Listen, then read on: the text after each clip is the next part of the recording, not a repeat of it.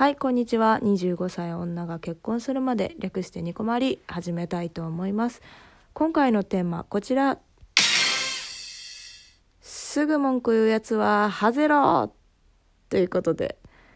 はい、ちょっと怖めなトークテーマですけれども私ちょっと25歳、最近ね、ちょっとツイッターとかお料理のレシピ上げてる人いるじゃないですか。見かけますか皆さん。最近そういうのを見て、自分で真似して作って美味しいって幸せってしてるのが好きなんですけど、ちょっといつだったか忘れちゃったんですけど、ある人のツイートでね、そういうレシピとかってだいたい言うことがね、これはマジでうまい、ご飯がいつの間にかなくなるみたいなもうそういう大げさな言葉を使ってね、いざね使ってる調味料を見たら、それで作ればまあ失敗ないよなみたいなのばっかっていうようなね感じで書かれてたんですよ。ちょっとそれを見てね、ちょっと悲しくなっちゃったんだよね。なんて言ったらいいのか分かんないんですけど、この人は私で知らないけど、この人ってきっと幸せのハードルって高いんだなって思ったの。私なんかすごいめちゃくちゃ低いタイプなので、もうそれで作ってうまいならいいじゃんって結構思っちゃうんだけどね、ダメかな別にだって和食じゃあ、例えばそれで和食作りましょうってなった時に、そういうレシピとかじゃなくて和食作りますよってなった時って、だいたいだしとか醤油、あとみりん、あとお酒ばっか使ってるじゃんね。同じ調味料じゃない？大体和食って。分かんないですけど、あんまり料理得意じゃないから。でなんかそのツイッターのねレシピとかって大体ごま油とかニンニクとかめんつゆあるよねみたいな書いてあったんだけど、リプランとか見るとね、別に使ったっていいんじゃねって思っちゃうんだけど、それがねメインで例えば作ったとして、もちろん同じような味付けになっちゃうんだったら、副菜で調整だってするだろうし、なんかメインが決まんないって時にすっごい大助かりしそうだなとは思うんですけどね。あとやっぱ時短とか歌ってるレシピってやっぱ魅力的に思いますよね。もう本当私は料理が得意じゃないので、そんな私でも自分で作れて、なおそれに美味しいって喜べることってすごくいいことだと思うんだけどな。だから私の幸福論的に言えば、大したことじゃなくても喜べる人っていうのが幸せなんじゃないかと私はね思うんですよ。でもその人の幸せとか不幸せとか、悩みとかってその人にしか分かんないからな。あとあれもやだな。〇〇さんって悩みなさそうでいいですねみたいなこれ言われないですか？私、そんなに言われる方じゃないんですけど、たまにやっぱり言われますね。なんだろう、ヘラヘラしてるからかなわかんないですけど、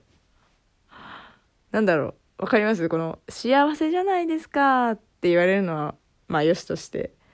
悩みなさそうですよねって腹立ちません？わかんない、今言い方だったかもしんないけどちょっとね、だって普通に考えて悩みない人なんかいないでしょって思うんだけど、言う人いますよね普通に、悩みなさそうですよねって。でも、悩みはねもちろん私にもあるんですけれども、単純なことで幸せって思える方だなとは思うので、安上がりというか自分の幸福度で言ったら、人生幸せなやつだなってきっと思われてるんだろうなと思うんだけど、大体だって今日食べたご飯美味しかったなとか、今日何々食べるんだ楽しみだなとか、そんなんばっかりですよ大体やっぱまあだからこそね、だからまあいつも使ってるねツイッターとかでそういう簡単で美味しいレシピあるってめちゃくちゃいい時代に生まれてきたなって思いますよね。もうほんとスマホないと生きていけないもん。ありがたい。もうどこにも行けないし、私とかもうすぐ迷子になっちゃうので本当にありがたいね。もうそれこそそういうレシピとかで言うと、最近本当梅雨に入ってね、そろそろ暑くなるのでそうめんのレシピがもうツイッター界隈で溢れまくってるのをご存知ですか皆さん。あれやってみたいんですよね。一回はチャレンジしてみたい。いろんなの作りたいけど、私あんまそうめんって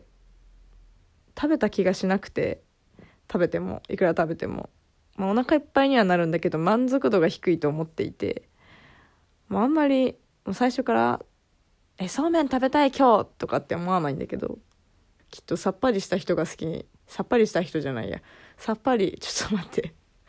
口がよくわからなくて、さっぱりしたメニューが好きな人とかはね、お好きな人もいるんだと思うんですけど、で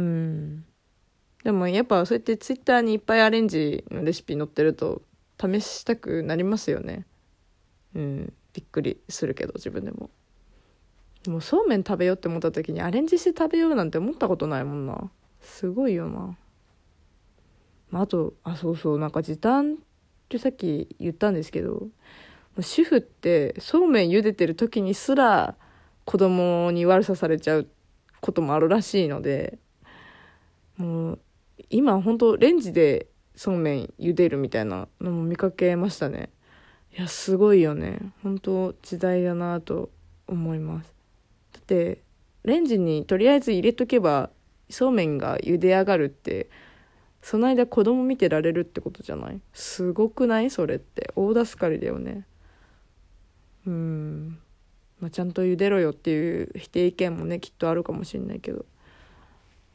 いやーすごい時代だなって思いますよね。そうめんをレンジで茹でる時代ですよ。びっくりですよね。ちなみにね、今日ね腹ペコグリズリーさんっていう方の鶏手羽元の煮物を作ったんですよ。お醤油とね、お酢とみりんだったかなを 50cc ずつぐらい用意して、本家さんはねお鍋で煮てたんですけど、ちゃんと私もう炊飯器に手羽元と調味料をぶち込みまして早炊きモードをねポチッと押させていただきまして完成させましたね先ほどちょっと5本しか手羽元がなかったのでそれで作ったんですけど、もうすでになくなりそうな勢いですね本当美味しいです。おすすめです。ちょっと彼氏はね鶏のああいう皮のブヨブヨしてるのが好きじゃないので、まあこれから5本すべて今日中に胃の中に入る予定ですね多分これ放送を終えたらまた食べちゃうのですぐ終わっちゃう気がしますまあはい、そんな感じですけれども、皆さんもねおすすめのこんな簡単で美味しいレシピあるんだよって人いましたら、ぜひ25歳に教えてください。すぐ実行しますのでね、よろしくお願いします。ツイッターでもリプ大歓迎です。仲良くしてやってください。普段の生活とかね、ツイッタータイムラインとかリプからもトークテーマにしていくこともありますので、ぜひぜひよろしくお願いします。はい、ではまた次回お会いしましょう。25歳でした。またね。